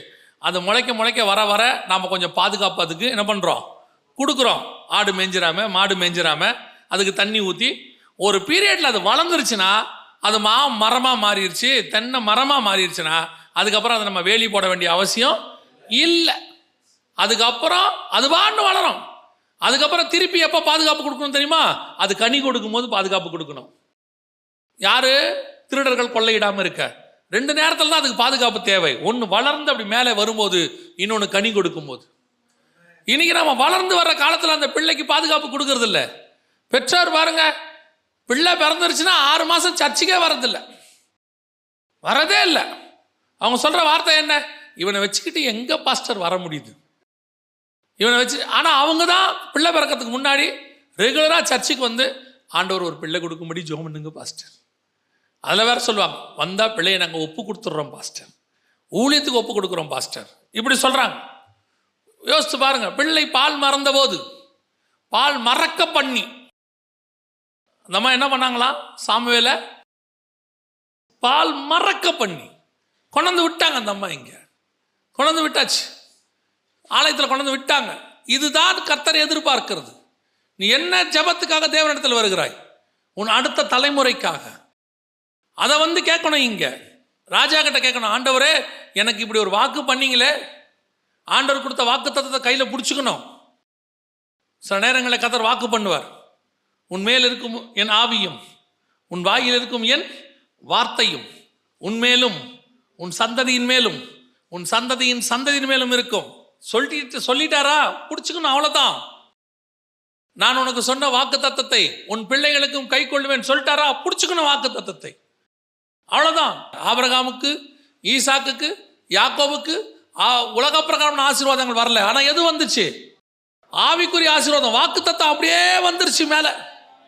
அந்த வாக்கு தத்தத்தை பிடிச்சிட்டு ஜோம் பண்ற ஒவ்வொரு பெற்றோராய் தான் நீங்கள் நானும் மாற வேண்டும். ராஜா கிட்ட வந்து நிற்கும் போது எதுக்கு நிற்கணும் என் அடுத்த தலைமுறை ராஜாவாக வேண்டும். என் அடுத்த தலைமுறை தேவனுக்குள்ளே நிற்க வேண்டும். என் அடுத்த தலைமுறை கர்த்தருக்குள்ள இருக்க வேண்டும். குழந்தையா இருக்கும்போது பிள்ளைய கூப்பிட்டு வரணும் சர்ச்சுக்கு. அவன் காதில் கேட்கறதெல்லாம் கர்த்தருடைய வார்த்தையாவே இருக்கணும். அப்பதான் அவன் சாமுவேலா மாறுவான். சாமுவேல்னு பேரை வச்சுட்டா சாமுவேல் ஆக மாட்டான் நீங்கள் தான் உங்கள் பிள்ளைகளுக்கு ஜோம் பண்ண வேற வழியே கிடையாது. ராஜாவின் சமூகத்தில் உட்காந்து நீங்க ஜோம் பண்ணாதான் முடியும். உங்க சபையில வசனம் இருக்குதா? சந்தோஷமா போங்க. சபையை விடாம போங்க. பையனை தூக்கிட்டு போங்க. வசனத்தை கேட்க வைங்க. அவன் காதுகளில் வசனம் என்ன செய்யணும்? தொணிச்சுக்கிட்டே இருக்கணும். சண்டே கிளாஸுக்கு கொண்டு வந்து விடணும். சண்டே கிளாஸில் டெஸ்ட்டுக்கு விடணும். எக்ஸாமுக்கு விடணும். அதுவே நீட்டு டெஸ்ட்டுக்கு எவ்வளோ இம்பார்ட்டன்ஸ் கொடுக்குறீங்க? அவ்வளோ செலவு பண்ணி கிடைக்க மாட்டேங்குது. ஆனால் நீங்கள் கேட்குற ஒவ்வொரு வசனமும் ஒரு நாள் உங்கள் பிள்ளையின் வாழ்க்கையில் கண்டிப்பாய் பலன் கொடுக்கும். சின்ன வயசுலேருந்து நீ இன்ஜினியர் ஆகணும் இன்ஜினியர் ஆகணும் டாக்டர் ஆகணும் டாக்டர் ஆகணும். அவன் மைண்டில் ஏற்றுறாங்க ஏற்றி ஏற்றி ஏற்றி அவன் என்ன வேணாலும் ஆகட்டும். கர்த்தர்கிட்ட ஒப்படைங்க. கர்த்தருக்கு தெரியும் அவனை என்ன வாக்கணும் என்று சொல்லி. இன்னைக்கு கடைசி காலத்தில் தன்னுடைய அடுத்த சந்ததிக்காக மன்றாடக்கூடியதான ஒரு ராஜகுமாரத்தியை கர்த்தர் தேடுகிறார். இது பெண்களுக்கு மட்டும் வேலை இல்லை தகப்பனுக்கும் இதே வேலை உண்டு. இருக்கிறதுலையே அதிக பொறுப்பு கணவனுக்குரியது தான் நீங்கள் தான் உங்கள் பிள்ளைகளுக்கு ஜெபம் பண்ணணும். இதில் கணவன் மனைவின்னு கிடையாது. ரெண்டு பேரும் சேர்ந்து ஜெபம் பண்ணணும். ரெண்டு பேருக்கும் பொறுப்பு இருக்கு. நீங்கள் ரெண்டு பேரும் யாருக்காக சம்பாதிக்கிறீங்க? இவ்வளோ கஷ்டப்படுறீங்க? யோசிச்சு பாருங்க. நீங்கள் முழங்கால் போட்டு ஜெபம் பண்ணால் மட்டும்தான் உங்கள் பிள்ளை மாறும். உங்கள் பிள்ளைகளுடைய மிக முக்கியமான பாதுகாப்பு தகப்பன் தாய் கையில் தான் இருக்குது வெறும் பணம் சம்பாரிச்சு சாப்பாடு போட்டு படிப்பு கொடுத்துட்டா பையன் நல்லா வருவான்னு நினைச்சா அத மாதிரி ஒரு முட்டாளான தகப்பனும் தாயும் உலகத்திலேயே யாரும் இல்லை. உன் பிள்ளையை பாதுகாக்கிறவர் ஆண்டவராக இயேசு கிறிஸ்து ஒருத்தர் மட்டும்தான். படிப்பு supporting document main document Christ உங்க பிள்ளை நல்லா இருக்கிறது இல்லாதது படிப்பின் கையில் இல்லை கர்த்தர் கரத்தில் இருக்குது. அதுக்கு படிப்பு யூஸ் ஆகும். ஆனால் படி நீங்கள் ஃபஸ்ட்டு உங்கள் பை பிள்ளையை ஒப்படைக்க வேண்டியது கர்த்தருடைய கரத்தில். சர்ச்சுக்கு வரும்போது பிள்ளைய கண்டிப்பாக கூட்டிகிட்டு வரணும். இந்த டியூஷனுக்கு அனுப்பிட்டேன் ஸ்பெஷல் கிளாஸுக்கு அனுப்பிட்டேன். எக்காரணமும் சொல்லக்கூடாது. சண்டேல ஸ்பெஷல் கிளாஸ் வச்சாங்களா சொல்லணும். இன்றைக்கி வர முடியாது. நாங்கள் வேணால் சாயங்காலம் அனுப்புகிறோம் காலையில் அனுப்ப முடியும் no no no we have special class no no no we have church சொல்லணும். அவன் சொல்லுவான் என்ன வேணால் சொல்லுவான். இல்லைன்னா அவங்க பிள்ளைய நிறுத்திங்க ஊன்னு சொல்லிடுறான். நான் சொல்கிறேன் நீங்கள் அப்படி வைராக்கியமாக சொல்லிட்டீங்கன்னா உங்களுக்கு நல்ல இடத்தை கர்த்தர் ஏற்படுத்தி கொடுப்பார். உங்கள் பிள்ளைக்கு தேவையான ஞானம் அறிவு என்கிற பொக்கிஷத்தை கர்த்தர் தந்து ஆசீர்வதிப்பார். இன்னைக்கு என்ன நடக்குது? பிள்ளைகளுக்காக போய் ராஜா ராஜா கிட்ட ஜோம் பண்ற ராஜகுமாரத்தியே இல்லை. இன்னைக்கு போயிட்டு அவங்களுக்கு ஜோம் பண்ற கிரேஸ் தான் ஒன்று இருக்குது. பிள்ளைகளுக்கு ஜோம் பண்ணுங்க. ரட்சிக்கப்பட்டு வரணும்னு சின்ன வயசுல ஜோம் பண்ணுங்க. அதைத்தான் சொல்றேன். அவன் பின்மாற்றம் அவன் அடைஞ்ச பின்னாடி ஆண்டவரை விட்டு போன பிறகு போய் அழுது அதை தலையை விட்டு வாழை பிடிக்கிறது. நீங்கள் ஃபஸ்ட்டே போயிடணும் குழந்தையா இருக்கும்போது தூக்கிட்டு சர்ச்சுக்கு போயிடணும் நான் அதான் எப்பவும் விரும்புகிறேன் சின்ன வயசுலேருந்து காதில் கர்த்தருடைய சத்தம் என்ன செய்யணும்? எனக்கு ஒரு பழக்கத்தை ஆண்டவர் சொல்லி கொடுத்தார். என் பிள்ளைய எல்கேஜி முடிச்சுட்டு ஃபஸ்ட் ஸ்டாண்டர்ட் கூட்டு போகும்போதெல்லாம் பைக்கில் முன்னாடி உட்கார வச்சு தான் கூட்டு போவேன். அந்த ஸ்கூலுக்கு போகும்போது ரெண்டு மூணு வசனம் சொல்லி கொடுத்துருவேன். ஏதாவது ஒரு வசனத்தை சொல்லிக்கிட்டே சொல்லி திருப்பி சொல்லிக்கிட்டே இருக்க சொல்லுவேன். நாம் ஒன்றும் பெருசாக அவங்கள நீதிமானாக்கிறது நம்மலாம் இல்லை. என் நம்பிக்கை என்னென்னா இந்த வசனம் ஒரு நாள் கண்டிப்பாக என் பிள்ளைக்கு விதையாய் மாறும். அது ஒரு மரமாய் வளரும். இன்னைக்கு அந்த வசனம் வளர்ந்துருக்கிறது. நான் அதை சாட்சியாக சொல்ல முடியும். அதைத்தான் நான் உங்களுக்கு சொல்கிறேன் பிள்ளைக்கு அப்படி போகும்போதெல்லாம் போகும்போதெல்லாம் பிள்ளைய திட்டிகிட்டே போகக்கூடாது. அப்படி கூட்டிகிட்டு போகும்போது ஒரு பாட்டு ஒரு சண்டே கிளாஸ் பாட்டு. ஒரு வசனம் அது ஒரு டைம் நீங்கள் சொல்லிகிட்டே போங்க. நான் சொல்கிறேன் உங்கள் பையனும் பீஸ்ஃபுல்லாக போவான் சர்ச்சுக்கு. சந்தோஷமாக போவான். உங்கள் பிள்ளையை உலகம் தொடாதபடி கத்தர் பாதுகாத்துக் கொள்வார். அல்லேலூயா ரெண்டாவது ஒரு ராஜகுமாரத்தி தன்னுடைய சந்ததிக்காக அவள் ஜோம் பண்ண போனாள். தன்னுடைய சந்ததி அடுத்து நல்ல நிலைமைக்கு வரணும். இதுதான் ராஜகுமாரத்திகிட்ட இருக்க வேண்டிய மிக முக்கியமான சபைகிட்ட இருக்க வேண்டிய மிக முக்கியமான சுபாவம். ஆனால் இதையும் தாண்டி இன்னொன்று இருக்குது மிக முக்கியமாக. வாசிங்க. எஸ்தரின் புஸ்தகம் ஐந்தாம் அதிகாரம் ஒன்றாவது வசனத்தை வாசி மூன்றாம் நாளிலே எஸ்தர் ராஜ வஸ்திரம் தரித்து கொண்டு ராஜ அரண்மனையின் உள்முற்றத்தில் ராஜா கொலுவிருக்கும் ஸ்தானத்துக்கு எதிராக வந்து நின்றாள். ராஜா அரண்மனை வாசலுக்கு எதிரான கொலு மண்டபத்தில் ராஜாசனத்திலே வீற்றிருந்தான். ராஜா ராஜஸ்திரியாகிய எஸ்தர் முற்றத்தில் நிற்கிறதை கண்டபோது அவளுக்கு அவன் கண்களில் தயை கிடைத்ததினால் ராஜா தன் கையில் இருக்கிற பொற்செங்கோலை எஸ்தரிடத்திற்கு நீட்டினான். இது அதே வசனத்தை இங்கே இருக்கு பாருங்க வாசிங்க. எட்டாம் அதிகாரம் நாலாம் வசனம். இது ரெண்டாவது தடவை எஸ்தர் போகிறது அங்கே. வாசிங்க எட்டு நாள். அப்பொழுது ராஜா பொற்செங்கோலை எஸ்தருக்கு நீட்டினான். எஸ்தர் எழுந்திருந்து ராஜ சமூகத்தில் நின்று ஆறாவது வசனம் என் ஜனத்தின் மேல் வரும் பொல்லாப்பை நான் எப்படி பார்க்க கூடும் என் குலத்துக்கு வரும் அழிவை நான் எப்படி சகிக்க கூடும் என்றாள் இது இருக்கிறதுலே மேன்மையான ராஜகுமாரத்தி ராஜாவை பார்க்க போன விண்ணப்பம். முதல்ல இருக்கிறவ ராஜாவை பார்க்க போகும்போது சோதிப்பதற்காக போனாள் ரெண்டாவது போனவள் தன்னுடைய சந்ததிக்காக தன் பிள்ளைக்காக தன் எதிர் பிள்ளையருடைய எதிர்காலத்துக்காக போனாள். இது அதையும் தாண்டினது. மூணாவது இது மிக முக்கியமானது. எதுக்காக போனால் தெரியுமா? என் ஜனத்துக்கு வரும் பொல்லாப்பை நான் எப்படி பார்க்கக்கூடும்? என் குலத்துக்கு வரும் அழிவை நான் எப்படி சகிக்கக்கூடும்? இது ஆத்துமாக்களுக்காக மன்றாடக்கூடியதான ஒரு ஜெபம். நம்ம ஆண்டவர்கிட்ட கடைசியாக மிக முக்கியமாக நாம் அத்தனை பேரும் இந்த காலகட்டத்தில் செய்ய வேண்டியதான ஜெப விண்ணப்பங்களில் ஒன்று ஆத்துமாக்களுக்காக ஜெபித்தல். நம்ம பிள்ளைகளுக்காக ஜெபம் பண்ணோம். ஃபஸ்ட்டு அதான் நல்லது. நம்ம பிள்ளைகள் ஆண்டவர்கிட்ட வரணும். நான் அதுதான் முதல். நோவா தன் குடும்பத்தை ரட்சிக்கும்படி ஒரு பேழையை உண்டு பண்ணினான்னு இருக்கு. குடும்பத்துக்கு ஃபஸ்ட் ப்ரிஃபரன்ஸ் நீங்கள் அதை ஆண்டவருக்குள்ள கொண்டு வந்துடணும் நல்லது. அடுத்து நீங்கள் செய்ய வேண்டிய மிக முக்கியமானதுன்னு தெரியுமா? ஆத்துமாக்களுக்காக ஜெபம் பண்ணுறது இது இருக்கிறதுலே ரொம்ப முக்கியம். அதுவும் எப்படி ஜெபம் பண்ணாங்க தெரியுமா? இவங்க ரெண்டு பேரும் வரும்போது அவ சோதிச்சு பார்க்க வரவ எப்படி வந்தான்னா நல்லா ஜாலியாக வந்தா. இவ தன்னுடைய சந்ததிக்காக வர்றவ வந்து ஒரு விண்ணப்பத்தோடு கூட வந்தா. ஆனால் இவ எப்படி வந்து நின்னா தெரியுமா? வசனம் சொல்லுது. நாலாம் அதிகாரம் பதினாறாவது வசன வாசி நீர் போய் சூசானில் இருக்கிற யூதரை எல்லாம் கூடி வர செய்து மூன்று நாள் அல்லும் பகலும் புசியாமலும் குடியாமலும் இருந்து எனக்காக உபவாசம் பண்ணுங்கள். நான் என் தாதிமாரம் உபவாசம் பண்ணுவோம். இவ்விதமாக சட்டத்தை மீறி ராஜாவினிடத்தில் பிரவேசிப்பேன். நான் செத்தாலும் சாகிறேன் என்று சொல்ல சொன்னாள். ஒன்று அவள் மூன்று நாள் உபவாசம் இருந்து. இதே எஸ்தர் தான் ஃபர்ஸ்ட் டைம் ராஜாவை பார்க்க போகும்போது அலங்காரம் பண்ணி இப்போ அவள் ராஜவஸ்திரம் தரிச்சிருக்கிறான் ஆனால் அலங்காரம் பண்ணி பார்க்க போகும்போது ராஜாவுக்கு என்ன செய்யணும்? பிடிக்கிற மாதிரி போகணும். மூணு நாள் சாப்பிடாம இருந்தா முகம் எப்படி இருக்கும்? வாடி போயிருக்கோம். ராஜாவுக்கு பிடிக்குமோ? பிடிக்காதோ தெரியாது.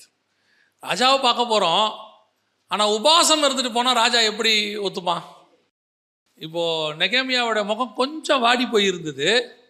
ராஜாவுக்கு சுகமாயிருச்சு. ஏன் உன் முகம் வாட்டமாக இருக்குது?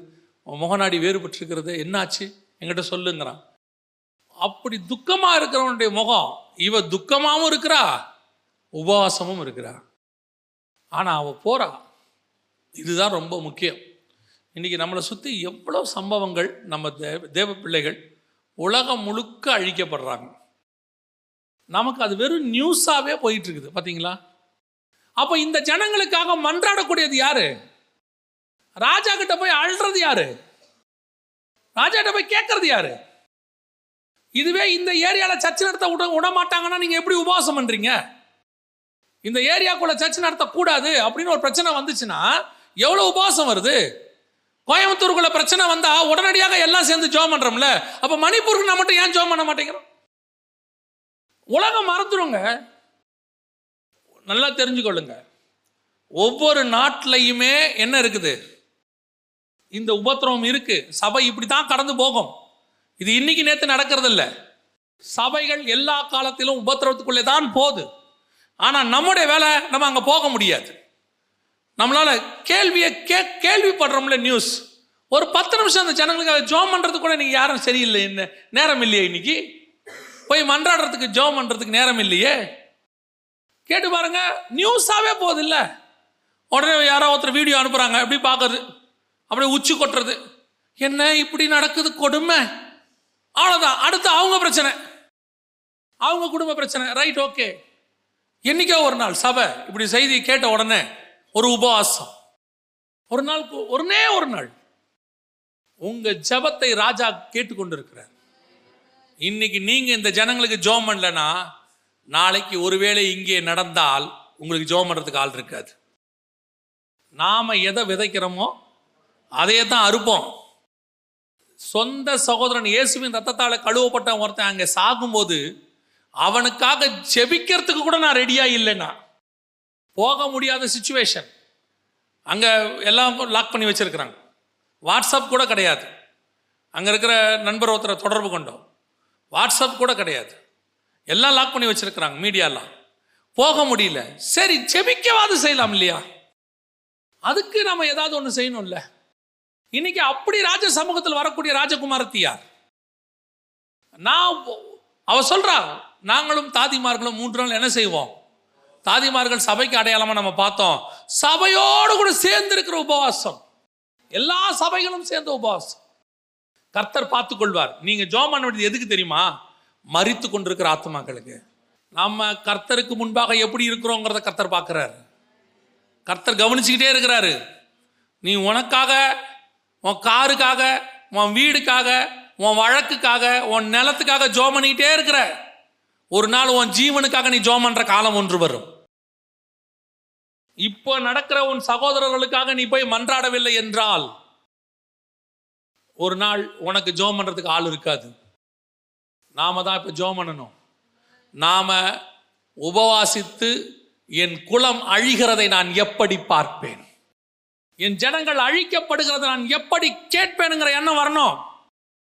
சில ஊழியக்காரங்க தனித்து போய் இதுக்காக அழுது ஜோம் பண்றதை நான் பார்த்துக்கிட்டு இருக்கிறேன்.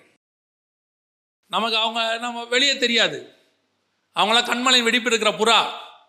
சில ஊழியக்காரர்கள் போய் தனித்து உட்காந்து ரெண்டு நாள் மூணு நாள் உபவாசம் பண்ணி அழுகுறாங்க ஏ- அந்த மாதிரி எத்தனை பேர் ஜோம் பண்ணுறாங்கன்னு தெரியாது. நல்லது. ஆனால் நாம் அத்தனை பேரும் சேர்ந்து ஜெபிக்கிற காலம் ஒன்று வேண்டும். இது நம்ம பலத்தை காட்டுறதுக்கு இல்லை நம்ம ராஜாவை அசைக்கிறதுக்கு. ராஜா கிட்ட போய் கேட்கறதுக்கு ராஜாவே என் குலம் அழிகிறதை நான் எப்படி பார்ப்பேன்? என் சந்ததி சாகிறதை நான் எப்படி பார்ப்பேன்?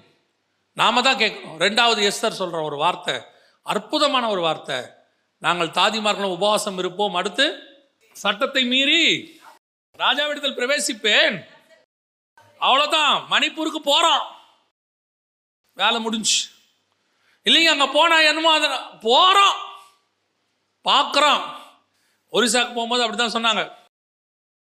ஒரிசாக்கு போகும்போது இல்லை இப்போ அங்கே போக முடியாது. நிலைமை எனக்கு கவலைக்கிடமா இருக்குது. ஏன்னா கலவரம் ஆரம்பிச்சு கிட்டத்தட்ட ஒரு ஒரு வாரத்தில் போகிறோம் எரிஞ்சிக்கிட்டு இருக்கு.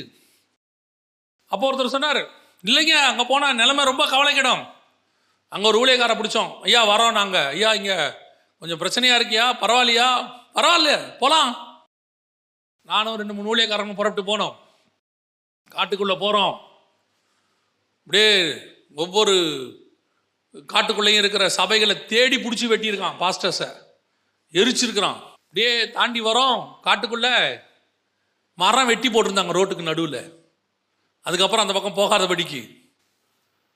நாங்கள் பின்னாடி உட்காந்துருக்கோம் கூட்டிகிட்டு போனவர் முன்னாடி டிரைவர்.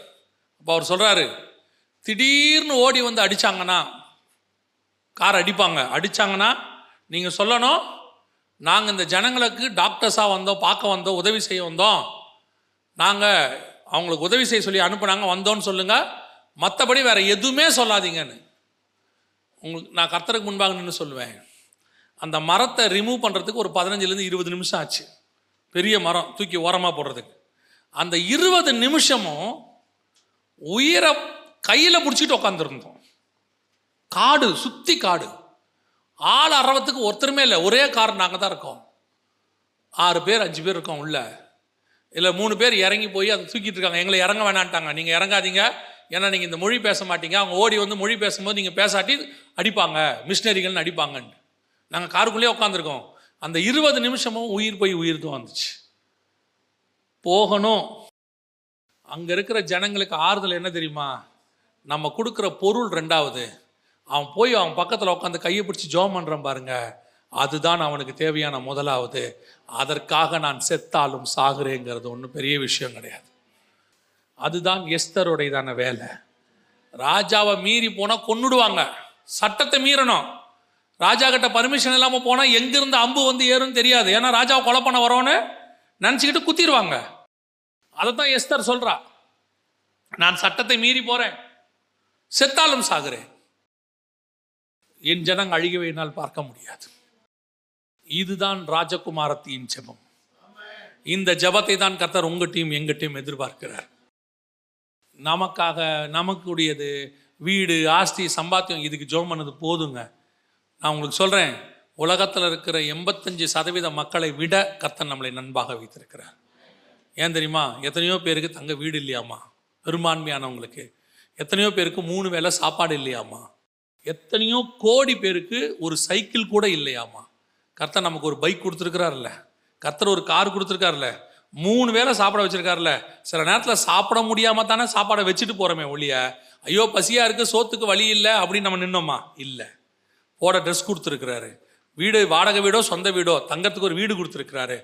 உலகத்தில் இருக்கிற நல்லா ஆசிர்வதிக்கப்பட்ட மக்கள் லிஸ்ட்டில் கர்த்தர் உங்களை எண்ணி வச்சிருக்கிறார். அதுவே பெரிய ஆசீர்வாதம். இப்போ நீங்களான ஜோமானது யாருக்காக தெரியுமா? அவனுக்காக. செத்தாலும் சாகுறேன்னு சொல்லி உபவாசம் இருந்து ஜோம் பண்ண வேண்டியது அவனுக்காக. இன்னைக்கு மணிப்பூர் வெறும் மணிப்பூருக்காக பற்றி நினைக்காதீங்க. நாளைக்கு வேற இடமா இருக்கும். இந்த நாடு மட்டும் இல்லை எல்லா நாட்டிலையும் கிறிஸ்தவர்களுக்கு அதான் நிலைமை. அந்தந்த நாட்டில் வரும்போது அந்த நாட்டு ஜனங்கள் அவங்களுக்காக ஜோம் பண்ணுறாங்க உதவிகளை செய்கிறாங்க நாமும் செய்ய வேண்டும். நாம் போகணும். அதுதான் கர்த்தர் விரும்புகிறது. போய் முடிஞ்சால் போய் பார்த்துட்டு உதவி செய்யுங்க அலேலூயா இந்த மூன்று ராஜகுமாரத்திகளிலே நாம் யாராக இருக்கணும் தெரியுமா? ஜனங்களுக்காக ஜோம் பண்ணுறவங்களா இருக்கணும். நம் சந்ததிகளுக்காக ஜோம் பண்ணுறவங்களா இருக்கணும். இந்த தேவன்கிட்ட போயிட்டு உலக பிரகாரமாக சோதிச்சு பார்த்து ஆசீர்வாதத்துக்காக ஜோம் பண்ணுற ச- நாம் இருக்கவே கூடாது. நாம ஜோம் பண்ண போகிறோம் எல்லோரும். எழுந்திருப்போம். எல்லாம் ஒருமனப்பட்டு மணிப்பூர் மக்களுக்காக ஒரு ரெண்டு நிமிஷம் ஜோம் பண்ணுவோமா? ஐம்பத்தி ரெண்டு கேம்பில் ஜனங்க தங்கியிருக்கிறாங்க. சில கேம்புகள்லாம் இன்னும் ரீச் பண்ணவே முடியல. இராணுவத்தினுடைய கண்ட்ரோலுக்கு போயிருக்குது. இப்போதான் ஒரு சில இடங்களில் ஜனங்களுக்கு தேவைகள் சந்திக்கப்படாமல் இருக்குது. நாம் அதை சந்திக்க வேண்டிய இடத்துல நம்ம நம்மளால் முடிஞ்சது. முதலாவது நம்முடைய ஜெபம். அவங்களுக்காக ஜெபிக்கிற ஜெபம். அவன் வேற யாரும் இல்லை. நாளைக்கு நம்ம கூட பரலோகத்தில் இருக்க போகிறதான நம்முடைய சக சகோதரன். இன்னைக்கு செத்துருக்கான அவன் யாரும் இல்லை. நாளைக்கு நம்ம பரதீசிக்கு போகும்போது நமக்கு முன்பதாகவே அங்கே போய் நமக்காக காத்திருக்கக்கூடியதான ஒரு சகோதரன். அவன் உபத்திரவப்பட்டு அங்கே போயிருக்கிறான். ரத்தம் சிந்தி அங்கே போயிருக்கிறான். அவன் கண்ணீர் விட்டுட்டு அங்கே போயிருக்கிறான். அவன் மனைவி பிள்ளைகளை சாக கொடுத்துட்டு போயிருக்கிறான். எத்தனையோ பெண்கள் தங்கள் கணவர்களை சாக கொடுத்துட்டு பிள்ளையோடு கூட ஒன்றும் இல்லாமல் நின்றுக்கிட்டு இருக்கிறாங்க. நாம் என்ன செய்ய போகிறோம் இன்னும் இந்த பைக்கை பெரிய பைக்காக வாங்கணும். இந்த காரு இன்னும் கொஞ்சம் பெரிய காராக வாங்கணும். இந்த வீடை கொஞ்சம் இன்னும் கொஞ்சம் பெரிய வீடாக வாங்கணும். லேண்ட் இருக்குது இன்னும் கொஞ்சம் சுற்றி இருக்கிற லேண்டையும் வாங்கணும். கத்தர் பார்த்துட்ருப்பார் அங்கே ஒருத்தன் மூணு வேளை சாப்பாட்டுக்கு வழி இல்லாமல் டென்ட்டில் உட்காந்துட்ருக்குறான் நீ பத்து ஏக்கரை வாங்கிட்டு இன்னும் அரை ஏக்கர் வாங்கணும்னு நினச்சிட்டு இருக்கிற. எப்படி உன்னையும் அவனையும் ஒரே இடத்துல பரலோகத்தில் வைக்க முடியும்? நீ அவனுக்காக ஜெபம் கூட பண்ண மாட்டேனா எப்படி? நீ அவனை நினைக்க கூட மாட்டேனா எப்படி? அவன் அங்கே தங்கள் ஜீவனை பணையை வச்சு போராடிட்டு இருக்கிறான். நீங்க உட்காந்து ஜனங்களோட களியாட்டம் பண்ணிக்கிட்டு இருக்கிற. எப்படி தேவன் பொறுத்து கொள்வார் எப்படி தேவன் பொறுத்து கொள்வார் நீ அவனுக்காக ஜெபிக்க வேண்டிய இடத்தில் நாம் இப்போ நிற்கிறோம் எல்லா க கரங்களை தேவனுக்கு நேராக உயர்த்தி அந்த ஜனங்களுக்கு கத்தர் ஒரு விடுதலையை கட்டளையிட வேண்டும். அவர்கள் பட்ட பாடுகளுக்கு தக்கதாக கத்தர் அவர்களை ஆசீர்வதிக்க வேண்டும் அவர்கள் உபாகம் ஒன்று பதினொன்படி ஆயிரம் மடங்கு ஆசீர்வதிக்கப்படணும். அவன் இழந்ததை பார்க்கிலும் ரெண்டு மடங்கு அவன் பெற்றுக்கொள்ள வேண்டும். இடிக்கப்பட்ட சபைகளை பார்க்கிலும் பத்து மடங்கு சபைகள் கட்டப்பட வேண்டும். இப்போது இருப்பதை பார்க்கிலும் மணிப்பூர் இன்னும் பல மடங்கு தேவனுக்கு என்று வைராக்கியமாக எழும்ப வேண்டும். யார் யாரெல்லாம் சர்ச்சை இடிச்சானோ அவெல்லாம் ரட்சிக்கப்படணும் யார் யாரெல்லாம் தேவ ஜனங்களுக்கு எதிராக எழும்பினானோ அவெல்லாம் ரட்சிக்கப்படணும் அவனா கர்த்தரே தேவன் கர்த்தரே தேவன் ஓடி வரணும். கர்த்தர் ஒவ்வொருத்தரையும் தேவனுக்கு நேராக திருப்ப வேண்டும். இதே மாதிரி கொடுமை வேற எங்கேயும் நடக்கக்கூடாது. கர்த்தர் கர்த்தரை ஒப்பு கொடுப்போம். எல்லாம் அந்த பிள்ளைகளுக்காக ஜோம் பண்ணுவோம். கர்த்தாவே உங்களுடைய வல்லமை அவர்கள் மேல் இறங்கட்டும். பாதுகாப்பு கரம் அவர்கள் மேல் இறங்கட்டும். அவர்களுக்கு விரோதமாய் போராடக்கூடியதான யாராக இருந்தாலும் இயேசுவின் நாமத்தினாலே கடிந்தாப்புறப்படுத்துகிறோம். அந்த காலத்தின் சக்திகள் பிசாசின் கிரிகள் மனுஷ ஆவிகளை இயேசுவின் நாமத்தினாலே கடிந்தாப்புறப்படுத்துகிறோம். கர்த்தர் வேலியடைப்பீராக. கர்த்தர் வேலி அடைப்பீராக. அந்த பிள்ளைகளை 52 ரெண்டு கேம்ப்ல இருக்கிறவர்களை சுத்திலும் கர்த்தர் வேலி அடைப்பீராக. உடைய மகிமை மூடட்டும் அப்பா அவங்க பட்ட பாடுகள் போது ஆண்டவரே. பாடுகள் முடிவுக்கு வரட்டும். பாடுகள் முடிவுக்கு வரட்டும். அவர்களுக்கு ஒரு விடுதலையை கட்டளையிடுங்க அந்த ஜனங்கள் சுதந்திரமா சந்தோஷமா இவன் தேட கிருப பாராட்டுங்க ஆண்டவரே. நம்முடைய மகிமையுள்ள கருத்தில் அவங்களை தாழ்த்துக்கிறோம் அப்பா. இதுவரைக்கும் செட்டைகளின் மறைவிலே வைத்து பாதுகாத்த தேவன். இனிமேலும் நீர் பாதுகாத்துக் கொள்ள போற தயவுக்காய் ஸ்தோத்திரம். ஸ்தோத்திரம். ஆண்டவரே இந்தியா முழுவதும் கரத்தில் ஒப்பு கொடுக்கிறோம். இப்படிப்பட்ட சூழ்நிலைகள் வராதபடி கத்தர் பாதுகாத்துக் கொள்ளுங்கப்பா. ஆண்டவரே உங்களுடைய மகிமை இந்தியாவை மேலே இறங்கட்டும். ஒரு விசை இந்தியாவை மனம் இறங்குங்க. எப்படி ஆகியில ஒரு பெரிய கூட்டம் ரட்சிக்கப்பட கிருப பாராட்டுங்க. Thank you Jesus thank you Jesus thank you Jesus thank you Jesus கத்தனீர் அப்படி செய்ய போற தயவுக்காய் ஸ்தோத்திரம். உடைய கிருபை சூழ்ந்து கொள்ளட்டும். ஆண்டவரே நாங்கள் பெரிய கூட்டத்தை எதிர்பார்க்கல. ஆனால் இருக்கிற கூட்டம் அத்தனையும் பர்ஃபெக்டான கூட்டமாக இருக்கட்டும் அத்தனை பேரும் பரலோகத்துக்குரியவர்களை மாறட்டும். வருக வந்துச்சுன்னா எங்க சபையில ஒருத்தர் கூட கைவிடப்பட்டவங்க இருக்கக்கூடாது. நூறு சதவீத மனவாட்டியாக மாறி இருக்கணும் தகப்பனே. வசனத்தினால சுத்திகரிங்க. ஆத்ம பாரத்தால நிரப்புங்க. கர்த்தருக்கு பிரியமா நடக்க கிருபதாங்க கர்த்தர் ஒவ்வொருத்தரையும் ஆசிர்வதிப்பீரா. மகிமையுள்ள கரத்தில் எங்களை தாழ்த்துகிறோம். எங்கள் ஆண்டவர் இயேசுவின் நாமத்தில் ஒப்பு கொடுத்து ஜெபிக்கிறோம். ஜீவனுள்ள நல்ல பிதாவே.